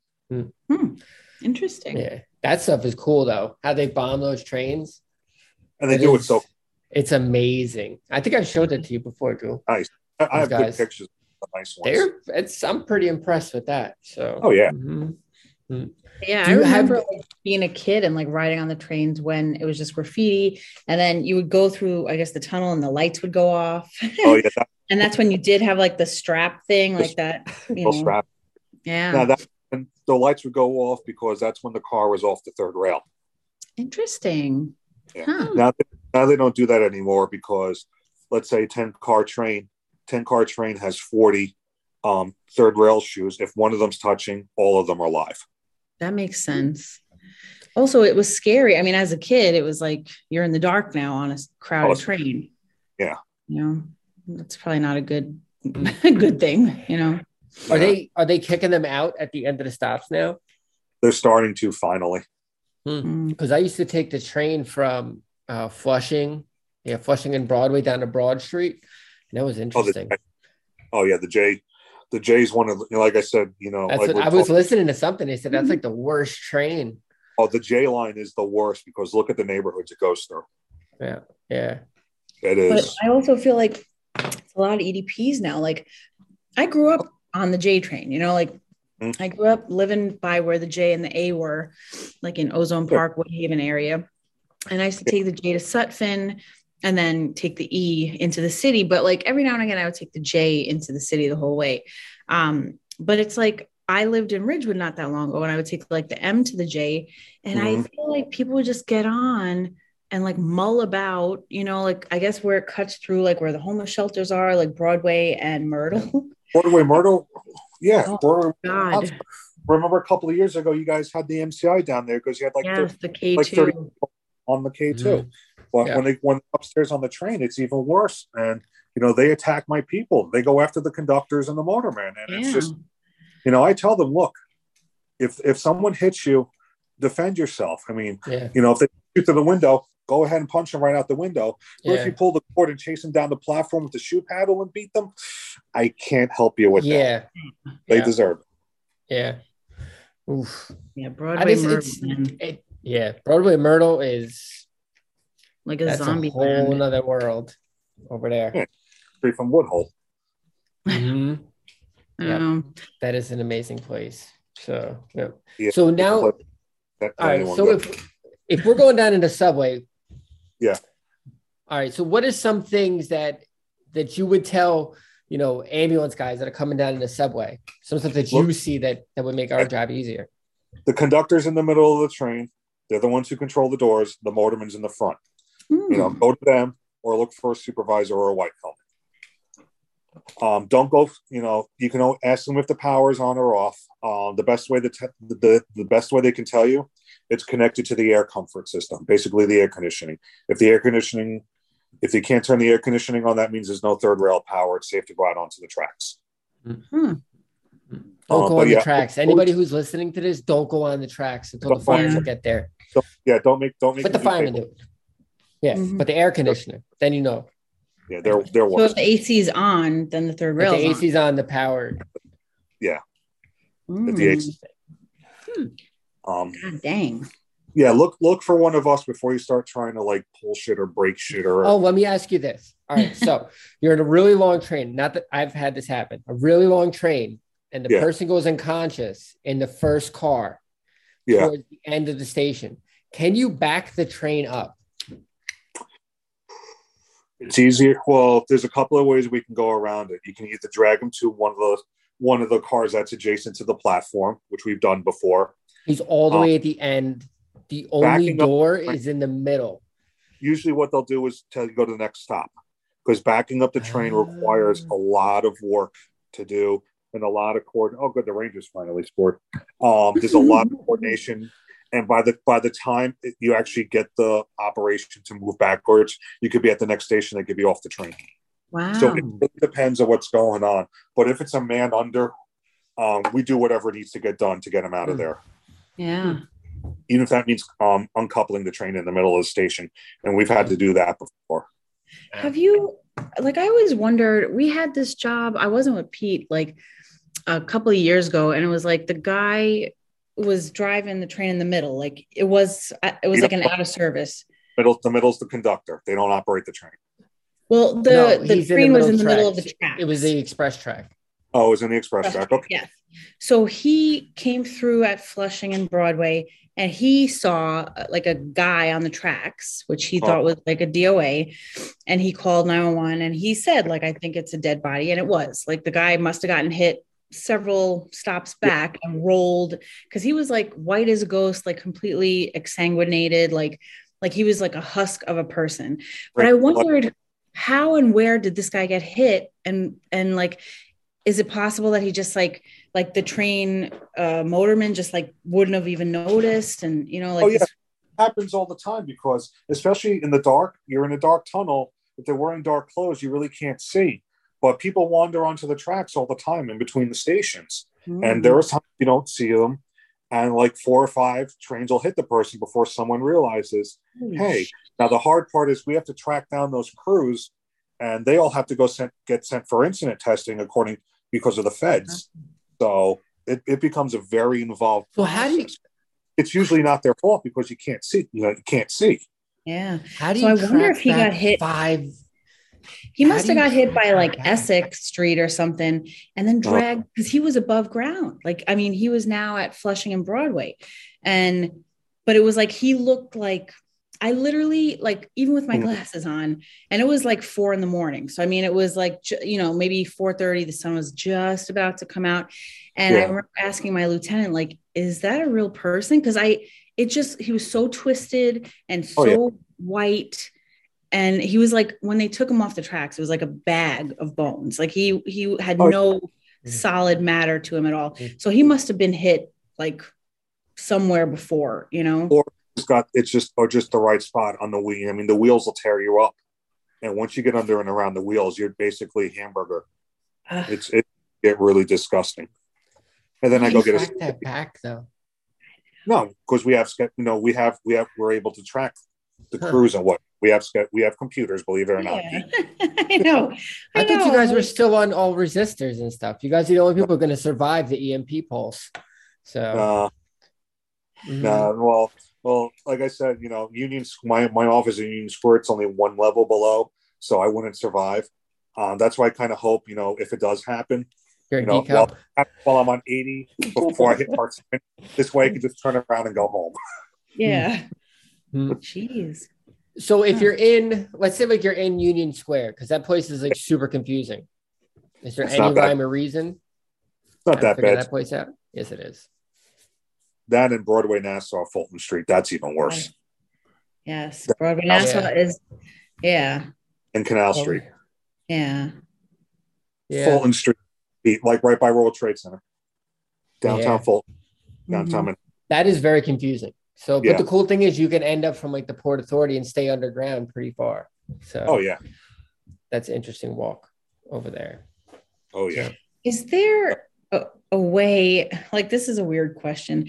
So, if I know there's those things in the walls, right? If someone fell on the track and there's like mm-hmm. no way to get up, like how do you survive? Like, how can you? Oh, you mean the niches? Yeah. yeah. There's there's enough clearance when you're looking at there, if you see the candy stripe, the red and white stripe, that's no clearance. All right, but on the like, side of the platform on the wall, yeah, on, there'll be like a like a candy stripe on the wall. Yeah, I've seen that. Mm, that's where you're gonna get squished. No, yeah, that's where you get squished, blood and bones. But if the niches, like my fat ass fits in the will fit in the niche, and there'll still be there'll still be about like six eight inches of clearance. So there's there's but the best thing you can do you know, um, get into one of the niches. Uh, rolling under the platform, it depends because sometimes there's shit under there or there isn't enough clearance, especially with the in the IRT because those cars are narrower, so the the third rail shoes stick out seven inches from the car body, so there's not enough room. Hmm. But the best thing to do is if someone's on the platform, take a bright light and just go back and forth because that's mm. a signal for an emergency stop. Or if you do the because the motormen are trained if they see someone doing the dance like that to you know hit the emergency you know put the train in emergency and stop the train. Oh my god. I've had to do that a couple of times when i was operating. Uh, the one when we, when we were still training when i was in the academy we're coming down queens boulevard and um, we're coming into the station and i see a toddler get away from her mom and book it towards the platform. I, so i stopped the train. I was able to stop and everything. My instructor looks at me and goes man, if you wouldn't, if if um, he said, man, if if we would have hit him, I would have been done. And I just turned to him coldly and said, it wouldn't have been my first dead child. And he just he probably was like, "What is this guy? Serial killer? What's this guy? Who is this guy?" But I was yeah. like, I was like, I just said it wouldn't have been my first one. It wouldn't have been yeah. my first dead. And he just looked at me and he's like, mm. "Okay, let's just keep going now." Oh my god. Oh, so wait, this is completely off topic. Did you have a lot yeah. of pediatric arrests in Newark? Only had one. Oh, thank okay. God. I've only had three pediatric arrests. My first one was on Mother's Day 2002. Um, and that was at the PSP Belfast and Bar- Barracks in Belfast up on 191. Hmm. That was my first one. I had one up in Stroudsburg in 2005.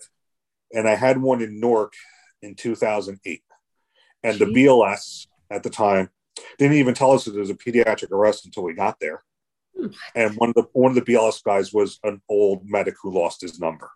You would hmm. think they would have told us that on the way. Nope. Hmm. Had a lot of kids in Newark, and I actually I prefer taking care of the sick kids. I liked I loved having kids. Not you know you know what yeah. I mean. You know I like taking care of them, and yeah. you know I that's Julianne's thing. So. I was I was good with pediatric IVs also.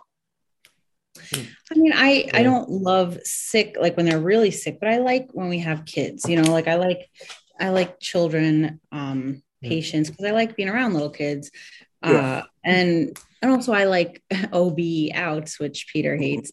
You know, I only but, ever had one, and it was in. Oh wow, Rangers scored again. It was only it was one. It was right after I started in Newark. It was on Elizabeth Avenue, one of the high rises down there. I was working with Tuna actually. Oh wow! And and um, we get there. He's like, "Oh, there's plenty of time." It was her fifth kid, and it was just like the scene in Men in Black. It was like, whoosh. "Oh, wow. okay." Pull the cord, you know, t- unwrap the mm-hmm. cord from the neck, cut it. Like, okay, that was my one and only OB out. Oh man. Yeah. Mm-hmm. Yeah, those I guys mean, have like tons of them. I don't have any. Yeah, I'm good. I'm good.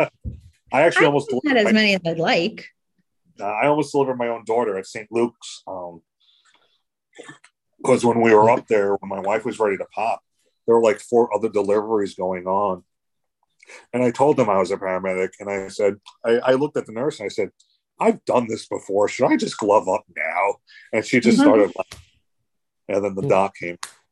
Yeah, my They're daughter making was, another hospital over there, right? On 33? Oh, well, well, what the, is that? probably has one at Hecktown Road. Luke's has the one yeah. at 33 in um, Freemansburg. Yeah. Yeah. Uh, where was I going with that?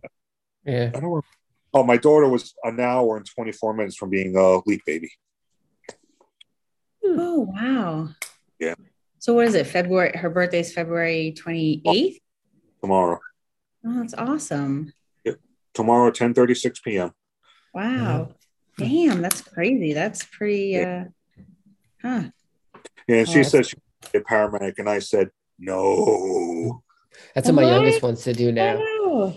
My youngest, no. that's what she wants to do. So no. I don't know. I mean, you know, listen, hopefully where I am, it'll hopefully it'll be like a county job, you know, and it'll be like a paid fire department, you yeah. know. So that's you what know, I'm hoping for. Because it's such a noble profession and it's mm-hmm. something that it, it's it's it's something that needs to be provided to the people, but it's yeah. just such a disaster. And now with the yeah. you know with the plague and everything, everyone's leaving left and right, and yeah. you can't. Yeah. But listen, now they're paying. Like I was reading this thing the other day.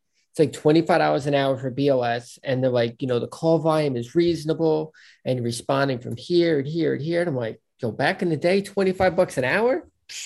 I was making I was making twenty five an hour at Staten Island back in two thousand five.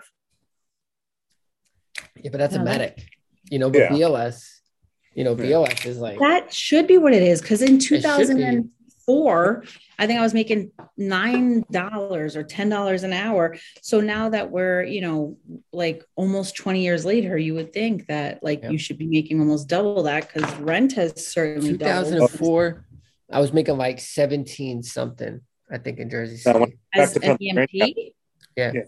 Yeah, when I came back to Pennsylvania, I took a hell of a pay cut. I went yeah. from 25 at Staten Island down to like 1550 at Suburban. Yeah. Yeah. yeah. Uh, yeah. They don't pay 30 and know. change finally. Yeah, I know they're starting to get up over there. So I was talking to Jason. He's out at um I know Cetronia. Yeah. Yeah, I worked there also. okay. I was such a nomad. Yeah. I never stayed at a full time spot for more than 23 months. Okay. yeah, that's the thing is like, yo, Julian, everybody works everywhere out there. Yeah. Let's see. It was so. Medic Easton, back to Medic 9, Staten Island, Suburban, Cetronia, the U, back to Suburban, back to Easton, and then the Township. Wow. And then I, Township. Mm-hmm. Yeah. And then, yeah. that's not including the part time jobs. There was a one time at the end of 2005, I had six part time, I had six jobs between three states. Oh, my God. Mm-hmm. in Pennsylvania, I had Medic 9, Suburban, and Cetronia because I just started there. Um, I had the U because I just started there, and I was still on the roster at Staten Island and Lutheran. So yeah, the thing that's hard about EMS because I feel like you shouldn't have to do that, you know. Yeah. And it's that like kills you, you know. That really kills you. Hey, um, when I started that transit, everyone's like, "Why'd you leave EMS?" The pay. I'm yeah. making I'll make. I, I told him I'm t- making almost twice as much for a lot less yeah. stress and not carrying anybody. Yeah, yeah. yeah. And it, the biggest thing is like with any city job, I don't think anybody. It's it's the long game. You know, like yeah, it depends. You know, once you get in, you're going to take the hit in the beginning in the first five years. You know, yeah. to top out. You know, and it's a matter of can you take that pay hit. Mm-hmm. Yeah. you know. Yeah, but, but, but you have a pension, you have benefits, you have opportunity mm-hmm. to. Mm-hmm. So yeah, not everywhere has. You know, no. Boston the best. Yeah, they do. So definitely. Uh, who else was I talking to? One of my friends out in California, and he works for a big city, and mm. California is like 16 or 17 an hour. Yeah, but they're weird out there because in Southern like, California, this is for a fire department. I was like, what? Yeah, but they were so, weird out there the way they're set up because you know you have you have you know three thousand medics on the fire engine, and then the ambulance just comes and transports, and it's like, okay, does the ambulance medic do anything? Yeah. So what yep. good? What good it's, is that? I, I don't know. Um, because I was talking to my buddy just got hired in LA County, and he's waiting to get upgraded. So mm-hmm. I know out there it's a whole different thing. Like they just do like first responder stuff. Yeah, um, but what? It's yeah, it's it's an interesting system over there. Yeah. So we're talking to a couple people from there. So we'll see. No, I, I, it's pretty cool how you get the, like how you guys get people from all over the place. That's one of you know when you told me about the about how you were doing this, I was like, yeah. you know, it's it's cool to hear how other places do it, and it's also nice to know that everyone's dealing with the same shit, just different accents. Mm-hmm. Yeah, it's, it's all you know. It's all fun. You know what I mean? So, um, I think we have a lot of good stories. You know, like the firefighters do. You know, we're just mm-hmm. inhibited in our telling of it. You know, well, there's HIPAA laws, and um, so you know, you know, it's just it's a little different with EMS because you're talking about people's health and stuff like that. You know, just it's just you don't you can't you can't drop names. That's all. You can't drop dates. Mm-hmm. Yeah. But it has been a pretty exciting thing to learn about how people do EMS elsewhere, you know? Yeah. Yeah. We're light years behind places, light years. That's one of the things that frustrated me when I was down in New York because it was just, you know, for what the system could be, it mm-hmm. wasn't. And it was very, oh, damn, they're lost. Um, it was very disheartening mm. when I found there. The thing is, are, there are, but you know, there's so many providers that are, the doctors they're nervous. I think it's signing over, you know, their licenses with that many providers. Where they, you know, like Easton or whatever, they they knew us. You know. Oh yeah, Easton was great because so, I was, you know, when I do my reports, hey, it's Herbie, I got this, I'm doing this. Yeah. Okay. And the one time a doc denied me, and I lit them up in the ER. Yeah. So that's that's the thing is that's why I think that our protocols are very um you know rudimentary. I mean, they're not rudimentary. I didn't even can't say rudimentary. Like you know, you know, we're doing a lot of stuff now. but it's, um, you know, the time you know when you guys first started down there, was Silverman still one of the doc in the boxes? Oh my gosh, mm-hmm. yes, he did. He did my Mac. Hung up on him. I can't. I, I don't even want to say anything. I think he might still be around. He might. Yeah. I haven't um, talked to him in a long time, but I think he's around. Uh, he was an asshole. Yo, he yo, here's the crazy wait, so listen to this crazy thing. Yo, Silverman did my remac, right? And when I had to do like my oral part, like I messed up on it. And he's like, listen, relax, relax, just stop. He's like, I know you know this. And all right, go ahead. We're gonna start back over. And I tell people this, like, yo, there's no way that that's like I know you. It's not his MO. Yeah. I've had him like hang up on me, like I'm asking for something. He's like, "What's the MP uh, SPO two? Not low enough. Drive to the hospital. Call me back." I'm like, yeah. he yelled at me one time because uh, he at like he was gonna talk to a patient through like an interpreter on the hmm. scene, mm. and he told me to tell everyone in the room to turn their radios off.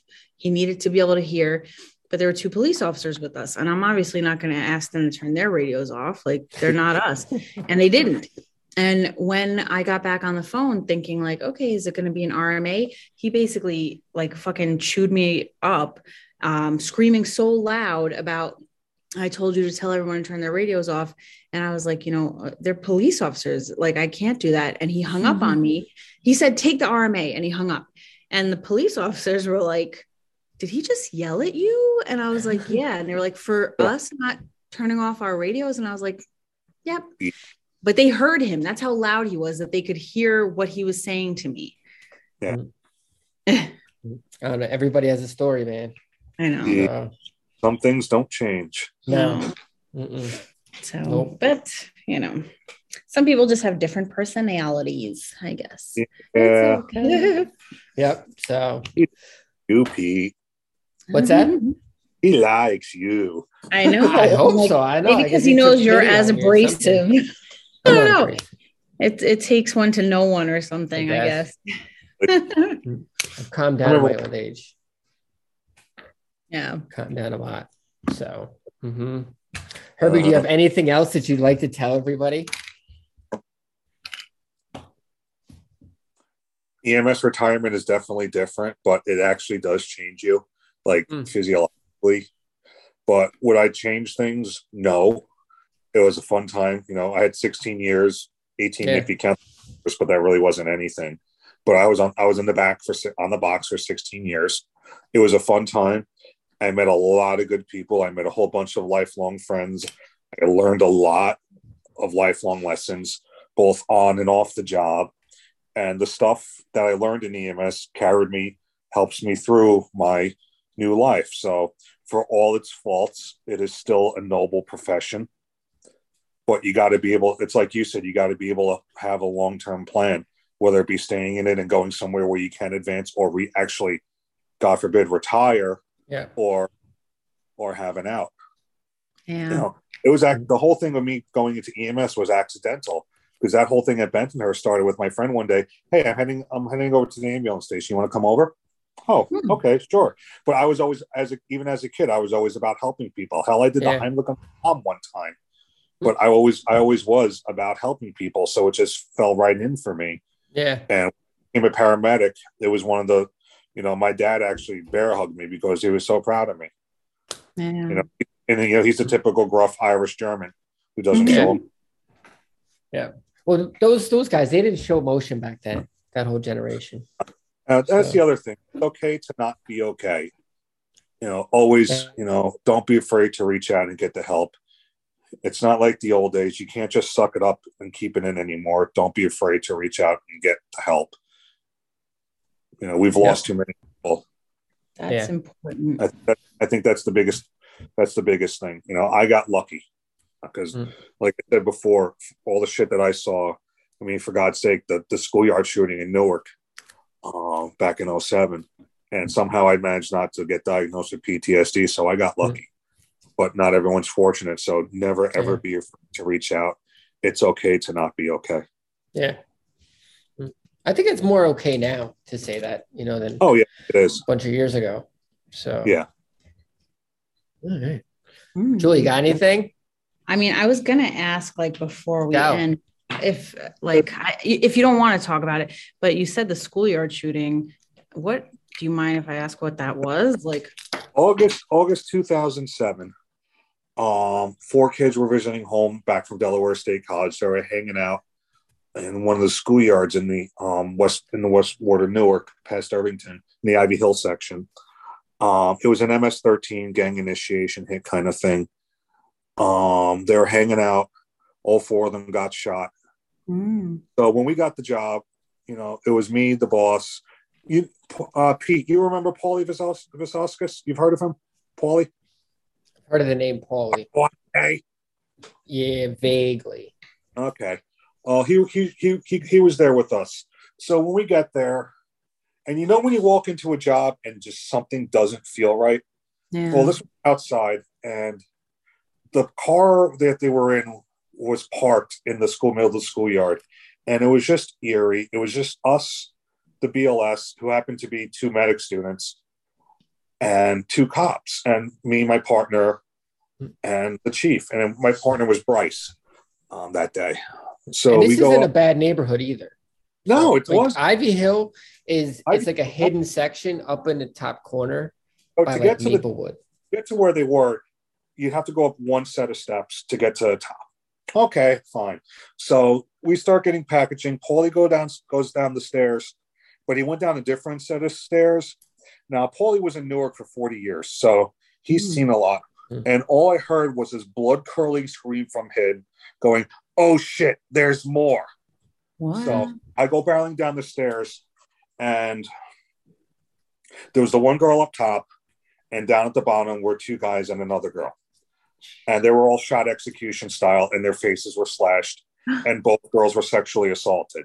Oh so I went, to, I pulled out my mag light, went down the line, no pulse, no pulse, no pulse. fixed dilated, fixed dilated, fixed dilated. Mm-hmm. And I yelled up to my, I yelled up to group, get the fuck out of there. You know, we're going to get ambushed. Yeah. So, you know, Paulie got on the radio and started, you know, started screaming the way Paulie used to, God rest his soul. And um, out of nowhere, like the cavalry showed up. So we had four people in the back of that truck. She was unconscious, but I think she had one hell, either she had one hell of a deep fake or something, because she was also shot in the head. She was yeah. shot in the cheek, but the bullet bounced around and never penetrated. Mm-hmm. But she was out. So we get her in the back of the bus. I go to intubate her. I get the tube through the gag. And as as we're tying down the securing and listening, she sits up exorcism style and just vomits all over the back of the truck. And she's panicking, like, look, you're in the back of the ambulance where the paramedics, yeah. you're safe. You're safe.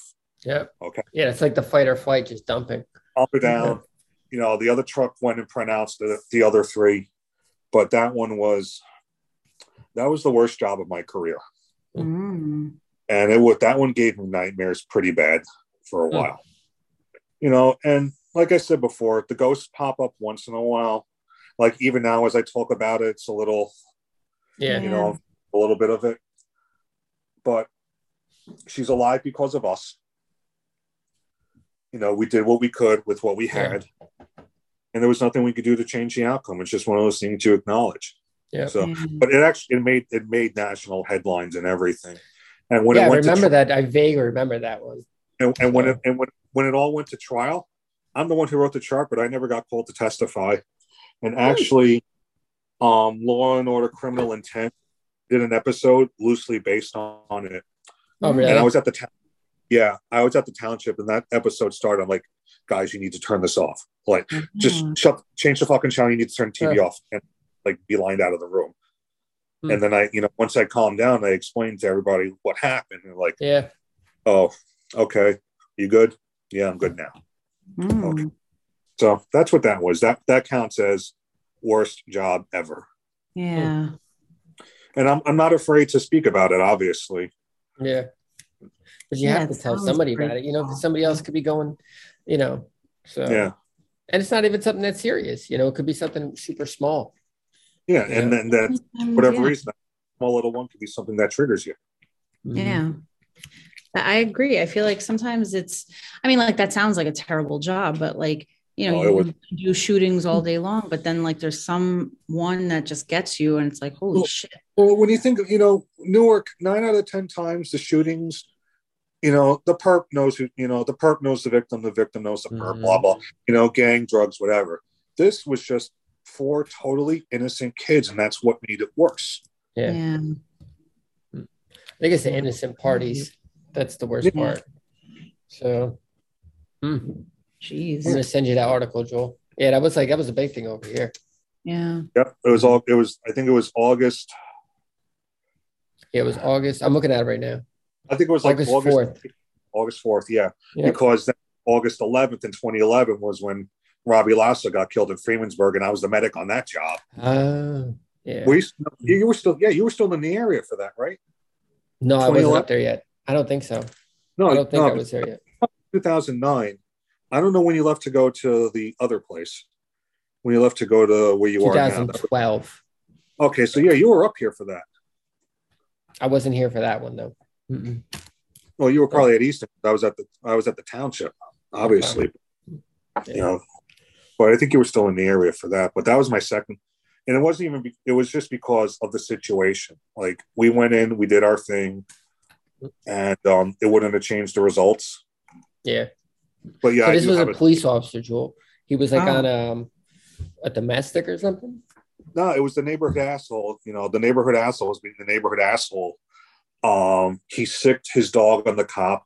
The cop pulled his taser. The asshole pulled the shotgun, mm. and it got him. In, it got him in the carotid.